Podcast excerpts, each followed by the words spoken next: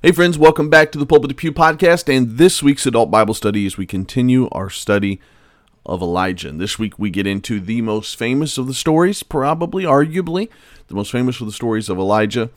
And uh, even just studying it, saw a few things. And even though I've heard this story probably hundreds of times in my life, saw a few new little nuggets in there that I really enjoyed. So I uh, hope that this study has been a help to you, studying this man, this prophet a man just like you and I, according to James, this man Elijah. So without further ado, let's jump into this week, lesson four, this week's study on Elijah.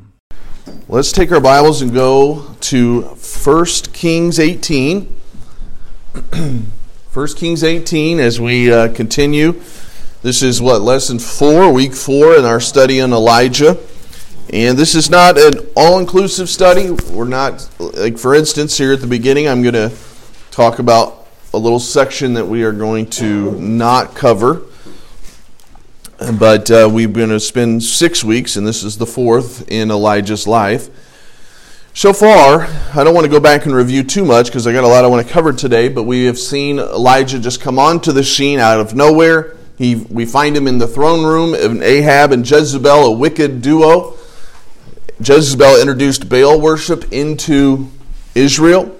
Ahab entertained that. Ahab, it was said of him that he was one of the most, what he did more to provoke the Lord God to anger than all of the kings that were before him at this time. Very wicked man, and he married a very wicked woman. And these two were really destroying the faith of Israel. And so Elijah shows up on the scene, armed with his faith, armed with the scripture of Deuteronomy and other scriptures and he said, It's not going to rain on this earth until I say so, till God says so. And so for three and a half years it has not rained, and he has been hiding out. God sent him to the brook Cherith. I like to look at it as the University of Cherith. I think God was teaching him, God was preparing him, God was humbling him. He went to the brook Cherith. He's been fed by these ravens, but then the brook dried up. And when the brook dried up, God sent him to a widow woman's house. And, and there at this widow woman's house, he, he was fed by her as she was she had nothing. She was going to fix this last meal and then give it to her son and herself. And then they just planned on dying, riding that meal out until they died. There was, it was a hopeless situation that Elijah found himself in. And that's where God sent him to get help. Eh, which again is the university that God was just, he was training Elijah to trust him by faith. And at the same time, I, I, want to point out again, he was also working on the faith of that widow woman as well, because God sees all, cares about all. It's not just the high class prophets, it's the despised widows. And so he is there, and now uh, she has. Um, she has helped him out, and I think that he stayed there for some time. A lot of times it wasn't wasn't anything. Don't get the immoral thought in your mind that he's staying there. In our modern day, when we think of some people you know living together and things like that, it wasn't something like that. A lot of people had what that's where we got our term in churches, prophets' chambers, and it was a separate place where prophets would come through town and they would be able to stay there. Jesus often stayed with Lazarus and Mary and uh, Mary and Martha and, and so a lot of churches call these extra places for missionaries prophets' chambers based on some of this Old Testament stuff. And uh, so they, she had, he more than likely stayed there or same around as he was still kind of hiding out in this whole time period.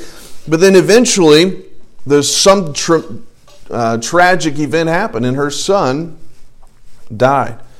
And she called Elijah, called for Elijah, and Elijah got to see the power of God as he was able to pray over this son. Took him up and alone, and we talked about that some last week. And this son came back to life. So Elijah has talked about the power of God. He's got to see the power of God. God used him some, but all of this has been behind the scenes at a widow's house or at a brook Cherith. But now in chapter 18, verse 1, it says, And it came to pass after many days that the word of the Lord came to Elijah in the third year, it's been three years now, saying, Go, show thyself unto Ahab, and I will send rain upon the earth. So it is time. This is the time that Ahab was talking about, or excuse me, that Elijah was talking about three years ago. He said it won't rain until God says so. God's saying it is about time now. I want you to go show yourself to Ahab. And so in verse 2, and Elijah went to show himself unto Ahab, and there was a sore famine in Samaria. There was a famine because of this lack of rain, lack of crop, lack of production. And so all of this problem is going on. But Elijah didn't hesitate, which is interesting to me because uh, you know Ahab's got to be mad. You know Jezebel's got to be furious. And he's been three years hiding, and now God just says go, and he doesn't question God about the plan. He doesn't ask about the strategy. He just immediately obeys God. That's what I love about Elijah. It's just right. It's just obedience, obedience, obedience to this point.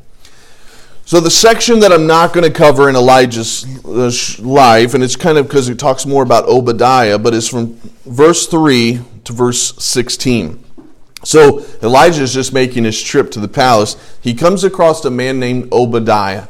And Obadiah was a prophet as well. Um, and he there's debate on him, and that's why I say I'm not going to teach about him, so I don't know why I go down this road. But there's some debate on Obadiah. Was he kind of a compromiser because he was actually working for Ahab?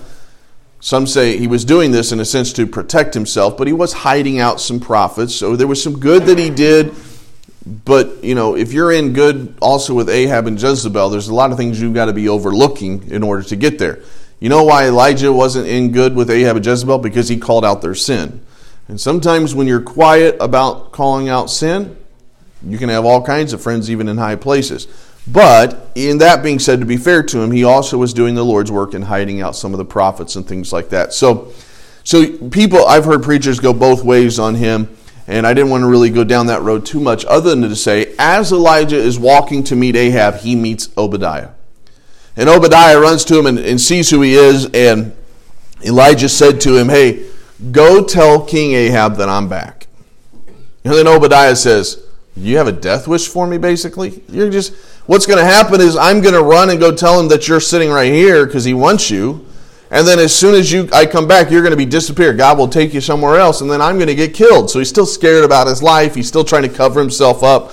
And he says, I'll be here, you go tell him. So let's jump ahead now, verse 17. And it came to pass when Ahab saw Elijah. I love this showdown because it's been three years, no rain. This, I mean, think about it. This could be that I told you so moment for Elijah. It's like, hey, remember three years ago when you laughed me out of the, the room when I told you it's not going to rain? Now, we don't know what happened at that moment. But can we use our imagination for a second? We have a pretty brass, pretty arrogant king, and we have a prophet that no one knows who he is. And he says it's not going to rain, and this king is the authority. I imagine he laughed him out of that place. I imagine him, he said, Someone get this guy out of here.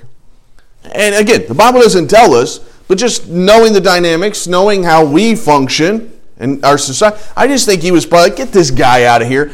But then one month of no rain, two months no rain. All of a sudden, Ahab's going, Who is that guy? Here's what he calls him. Look at verse 18. Or last of verse 17. He says, So Ahab saw Elijah, and Ahab said to him, Art thou he that troubleth Israel? So he says, You're that troublemaker. You're the guy that started all this. you have brought trouble to us. And in my notes here, the way that I'll follow the exact outline that I've, I have had for some time, but it's I, I noted I wrote down this is just Ahab's callousness. He is blaming Elijah for his problem. The whole reason this problem happened was because he was ignoring the God of Israel he was worshiping and introduced Baal, and so he is the problem, but he's still trying to blame everybody else. And don't we do that sometimes, though, in our own lives? We, though we may be in a spiritual slump, we're in a bad spot, and it's easy to just say, "Well, I'm here because of this person," or "I, I, I have got this. Uh, this is going on because of my kids or because of my coworkers." I have a whole message that I speak once. It's about our attitude. It's never the most popular message, but the message is that our attitude is our own fault.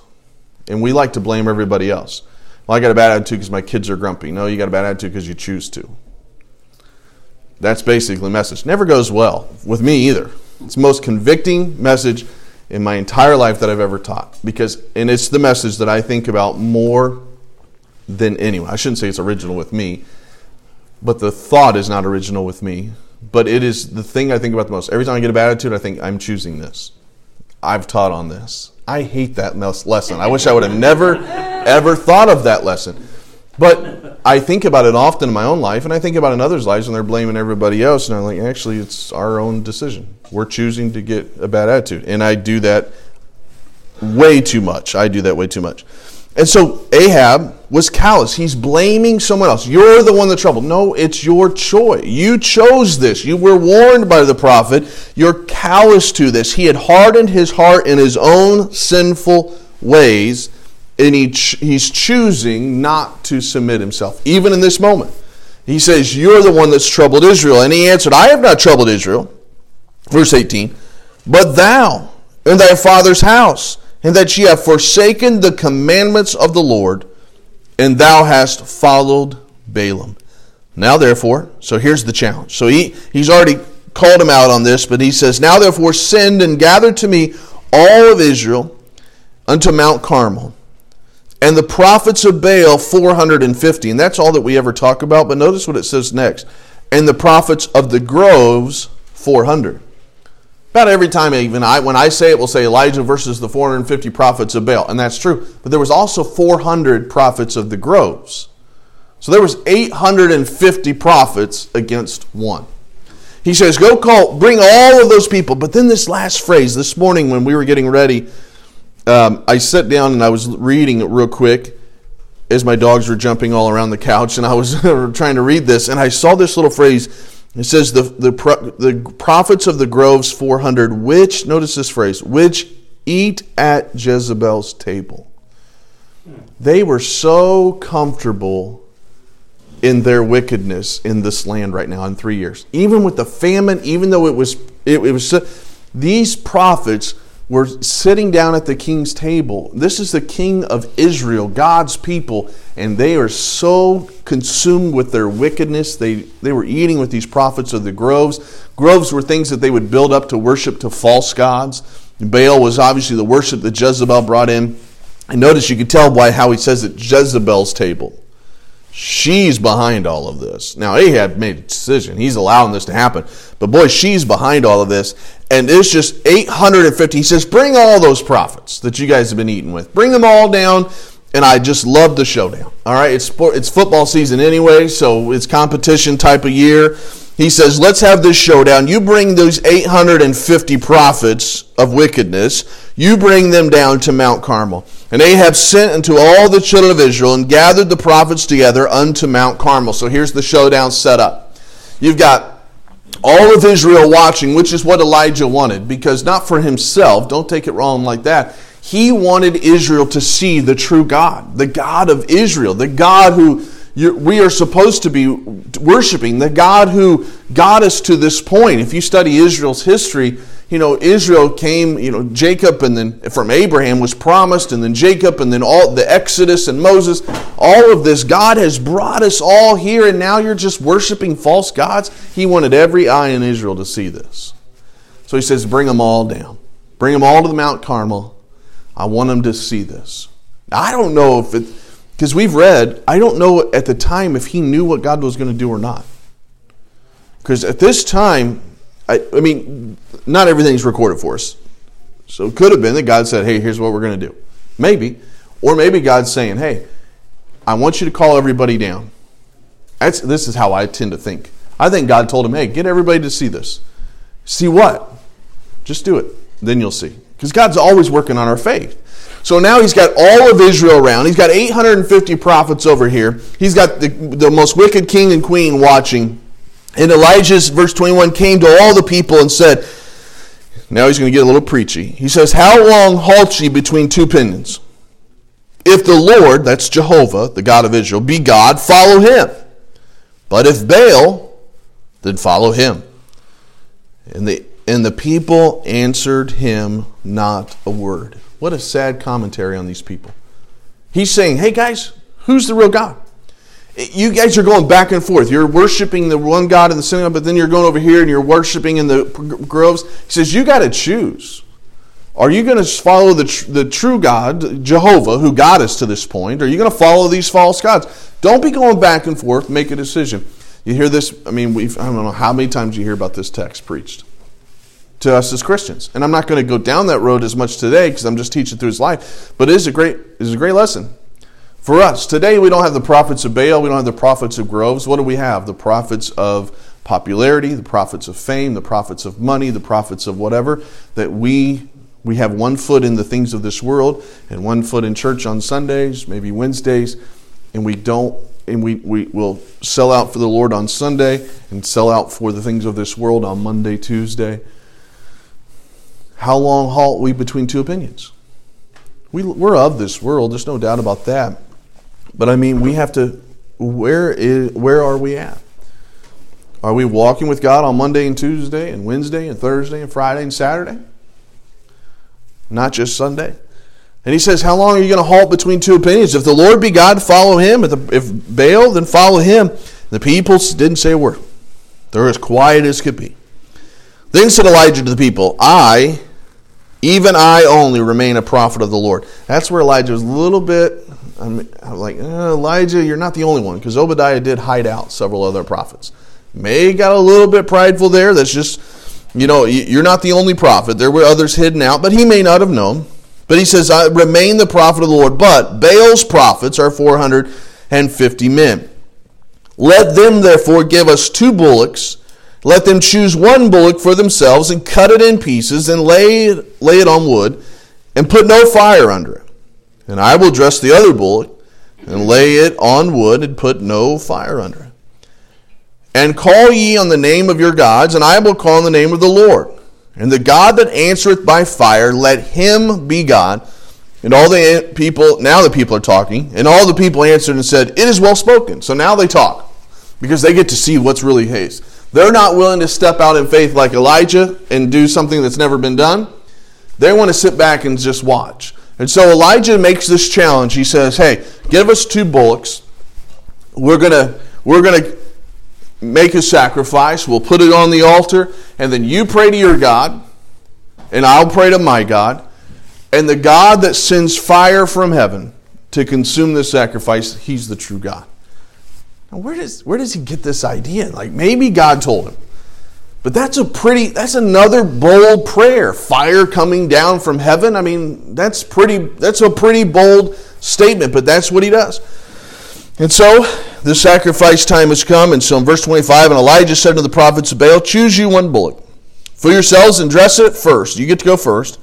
For ye are many, and call the name of your gods, but put no fire in it. No trickery. We don't want anything tricking. Because back then, those there was some there were those that could do some tricks. There were those that could do. Remember the magicians for even in Moses' time, which was hundreds of years before that. They could do some of those plagues and they could rep, you know trick and do some of those things that, that, Moses had done, but there was a few of them that they couldn't do. Well, he says, "Hey, nope, don't put any fire under it." So, verse twenty-six, and they took the bullock which was given them, and they dressed it, and they called on the name of Baal from morning until noon. So that's some time there, saying, "O Baal, hear us," but there was no voice, nor any that answered. And they leaped on the altar which was made. Now, if my knees and back were hurting from fishing with my boys, maybe I would try to do this part, but I am not going to do this part. All right. Plus, my wife would probably be like, "Get down." But uh, no, I would. But these chairs, if you would, if I were to bring these chairs up, you I mean they're jumping up on these chairs. This oh, these chairs, yeah, they had great, comfortable chairs like this. No, they're jumping up on the altar back then. They are crying out to their God. It's been probably six hours, maybe six to noon. They've been going for some time. They're crying out to their false gods, Baal. There's no one listening. There's no other false god, but they're just they're out there crying to him. They're leaping up on this altar, trying to get something to happen. In verse 27, here comes Elijah. This is what gets. This is what I like about Elijah. But this is maybe this is the, that's the flesh of me saying this. I think, but says verse 27 It came to pass at noon that Elijah mocked them and said, Hey, cry louder, cry loud. For he is a God, either he's talking or he's he's uh, pursuing or he's in a journey. Peradventure he sleepeth and must be awake. And so he's a little bit sarcastic here. I don't know why I like that so much. Maybe because I have a doctorate in sarcasm, but I just I love that. He's just kind of saying, "Hey guys, what's going on here?" It's a little bit of that competitive trash talk, you know and he's saying, "What's you know your your God? Is he on a journey? Is, did he fall asleep? You got to wake him up. I don't know what's going on here." But Nothing's happening, and he's mocking at them and he's giving them a hard time. Now, remember who's watching this? All of Israel. That's a lot. I was thinking, if you just think through, stop sometimes when you're hearing a story you've already heard a hundred times and just think about the actual scene. Like if you could put yourself back there thousands of years ago. If you're a little kid watching this on the sidelines, that's a long time. Your kids ever stand for six hours or so? That's a long time. They're sitting over there watching this. But what are they starting to think about the God of Baal? He's not doing anything. There's nothing happening. These little kids probably now are running around throwing rocks and fighting, and they're thinking, this is boring. Nothing is happening. Baal is not doing anything. We've been, we've been worshiping this God, and nothing is happening. And so he's kind of giving them a little hard time. Verse 28. And they cried aloud. No, watch what they did next. And they cut themselves after the manner with knives and lancets till the blood gushed out upon them. So they've taken things to the next level. They couldn't get any answer from their God in that, so now they're cutting themselves, they're bleeding all over the place. And it came to pass when midday was past, and they prophesied until the time of the offering of the evening sacrifice. There was neither voice nor any to answer, nor any that regarded. There was nothing. Nothing was happening. They've been standing there all day. I wonder if some of the families kind of gave up for a little bit. I wonder if it, I mean, I just Nothing happened. But then in verse 30, Elijah's turn. Elijah said to all the people, Come near unto me. And the people came near, so they came close. And he repaired the altar. Well, they probably needed it because they've been jumping up and down on this thing. They've been bleeding. He repaired the altar of the Lord that was broken down. And Elijah took 12 stones. Now, this is just a wild guess. You make? Why the number 12? Now, we don't know for, we don't know for sure, but may, what do you think 12 would represent maybe? Very good. 12 tribes of Israel, which he's talking to Israel. he's saying, let's take 12 stones. That 12 stands out, those 12 tribes. This is where we this is our foundation. This is where we began. I don't know that, but I would wonder. And according to the number, look at the next phrase, of the tribes of the sons of Jacob. So he did say that. Unto whom the word of the Lord came, saying, Israel shall be thy name. And with the stones he built an altar in the name of the Lord, and he made the trench about the altar, as great as would contain two measures of seed. And he put the wood in order, and cut the bullocks in pieces, and laid him on the wood. And now, this is the next key part here. Watch what he says. And fill the barrels with water, and pour it on the burnt sacrifice on the wood. Now, first of all, there's a shortage of water, is there not? I mean, it's not rained in how long? Three years at this point, about three and a half years. And so it's not like on the Mount Carmel they just had a bunch of water laying here. Some say, and I don't know, but some say that that fill this up, they would have to travel a long ways just to go get this water and bring it back. So this could have taken a long time. But he's saying, fill these buckets of water, and I want you to absolutely drench this. So it takes about any tricking and, and hiding some fire that maybe they could have done back then. No, this is wet. It takes it's just common sense that water puts out fire, so you don't put water on your sacrifices. Everyone knows this. But it just amps up God's glory. It's all he's doing here. He's I mean, he's putting this he's putting aside any any doubts that they may have had, and he's he's filling these barrels with water. He's pouring it on the burnt sacrifice, and he said, "Do it a second time." And if what I read is true, and they had to go long ways away to get this, I imagine those guys carrying those barrels thinking, oh, great. So they had to go all the way back. I don't know how far that is. It doesn't tell us. But he did it a second time and said, do it a third time. And they did it a third time. The water ran about the altar, and he filled the trench also with water. I mean, this thing is soaked. Within the moment, verse 36, and it came to pass at the time of the offering and the evening sacrifice that Elijah the prophet came near and said, Lord God, here's his prayer. This is it. If I, I don't count it now, if I can remember back from college when a guy said something that's like, you guys can count it while I'm doing this if you want, but it's like 63 words or something, if I remember right. Something like 63 words. And he says this Lord God of Abraham, Isaac, and Israel, let it be known this day that thou art the God in Israel and that I am thy servant, and that I have done all these things at thy word. Hear me, O Lord, hear me, that this people may know that thou art the Lord God. Notice he didn't say that they may know that I'm your prophet, or that they know that who I am and I get famous. He says, I want them to know that you are the true God. You're the Lord God, and that thou hast turned and that that thou hast turned their heart back again. Look at verse 38. That's all he prayed, by the way. Was that like a miraculous prayer? I mean, I've heard some pretty good prayers. Kermit's given us some good prayers and closing prayers that may have been uh, is longer than this one. I don't think Brian Hoffitz's prayers are ever longer than this one because he's really quick, by the way. I could throw some jokes. He goes really fast and we're out of there. Dad never makes it all the way to the back, so I always watch that. So I don't know. Brian Hoffitt may not be this long. I'm saying all that joking. But there was a pretty quick, simple prayer. Then, verse 38 the fire of the Lord fell and consumed the burnt sacrifice and the wood and the stones and the dust and licked up the water that was in the trench. When all the people saw it, they fell on their faces and they said, The Lord, He is God. The Lord, He is God. So now, after he's, we've seen Ahab's callousness, Israel's compromise was talked about when he says, How long halt you between two opinions? He has challenged them with this challenge and now, in his humble cry, his humble prayer, after his obedience to God, he's praying really for the people. He says, God, turn their heart back to you.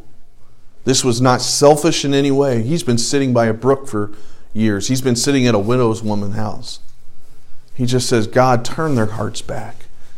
And when he finished that simple prayer, fire from heaven, you imagine those kids that have been playing now in the dirt all day long and those parents that have been trying to wrangle those kids all of a sudden look up and fire just comes down and consumes everything. Everything. The water that they had spent all this time pouring it says it licked up the water from even the trenches. It absolutely consumed everything. And all of the people immediately said hey this is the true god. Now it's unfortunate that it took a big event like that to turn their hearts back but it still did you know what? It'd be nice if every one of us just immediately, when trials come in our life, we're just like, hey, God's, the Lord's God. He'll take care of it. But sometimes we doubt and get discouraged and get frustrated until we start to see some things go. All of us struggle sometimes with our faith. But Elijah prayed this prayer, and Israel confessed their sin and fell down. I think I'm going to next week get into the, some of the other part, but I want you to read, look at what Elijah did. Elijah said to them, Take the prophets of Baal let not one of them escape. And they took them. Prophets Baal were 450. They're the ones getting all the focus since the initial conversation about the 850. And they took them, and Elijah brought them down to the brook Kishon and slew them there. It got pretty ugly at that point. But he was trying to show to these people of Israel these guys have deceived you. These guys have ruined what God wants to do in your life. You have gotten away from the true God. So, I'm going to touch on some more of this next week, but some questions we could look at is, you know, where are we at today? There's three types of people in this story. The first type of people were these prophets of Baal. They did not worship God, totally unsaved. I would think everyone in this room would be saved and accepted Christ as their Savior. But then you had in this story the Israelites. They we would use the term saved. They were followers of the true God at one time, but they were now living in a, in a sinful lifestyle. They have drifted from God. And it's, believe it or not, you can sit in a church and still be drifting from God. Sitting in a church doesn't mean that you're automatically walking with God. And so it could be that, and, even though I would like to assume that everyone in here has the closest walk with God they've ever had, it could be that you would say, you know what, I have been drifting from God somewhat. I've been halting between a couple of opinions. Like these, like these Israelites, it could be, and it may be that just a reminder of a familiar story like this, it's not fire coming down from heaven, because that's not my closing illustration. I'm not going to do that. All right, it's not going to happen. It's just going to have to be that just looking at what God has done thousands of years ago, that we say, you know what, I need to get back to serving the true God. I'm not bowing down to other idols or anything like that, but I'm also not bowing down to God. But then there's a third person in this story, that's Elijah. He was a man that was just full of faith, and he was obedient to God in everything. And, and I'd hope that would be us, our desire, to say, you know what, I, I want to be like Elijah. I want to trust even in circumstances when I don't see the outcome, when it doesn't make sense how this is going to go. I want to have his faith and his obedience. The obedience to say, hey, I'm going to obey God. And how do we know what God wants? Well, we, we went back and forth. What did Elijah, what did God tell Elijah, and what did Elijah just obey? We know God said, go meet Ahab. We know that, and he did it immediately. God's not going to speak to us in that audible way, but he's given us this word right here. There's some basic things that we know in the Bible that we should be doing. I, I, it wouldn't take me, it wouldn't take us no time at all if I were to say, and I'm not going to say it for the sake, but if I were to say, hey, what are some basic things we know God wants us to do? We could pop off five to ten of them pretty fast around this room. But then if I were to turn around and say, all right, now, if you've been doing all of these five to ten things consistently, stand up. And some of us would be like, eh, I don't know, consistently? What do you mean by consistently? I mean, and, and it, we're all there, myself included.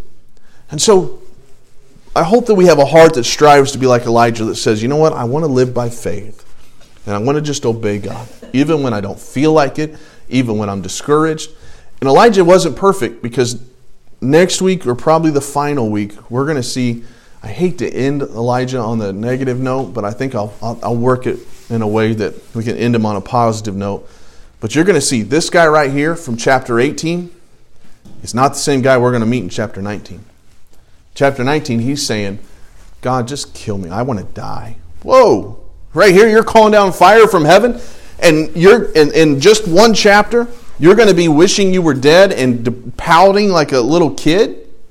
How does that happen? You know why? Because Elijah was just like you and just like me. He was human. And we got an enemy named Satan and an enemy named our flesh that's trying to destroy us. And it could take a man that called down fire from heaven and take him to where he's going to be here in a couple weeks when we get there. And so we all got to be on guard. We're not going to be perfect. We're just going to be times we're like these Israelites. There's going to be other times when we're walking like Elijah. But I hope when we leave the class here today, we say, you know what? I want to be like Elijah, full of faith and full of obedience, trusting God. Let's pray.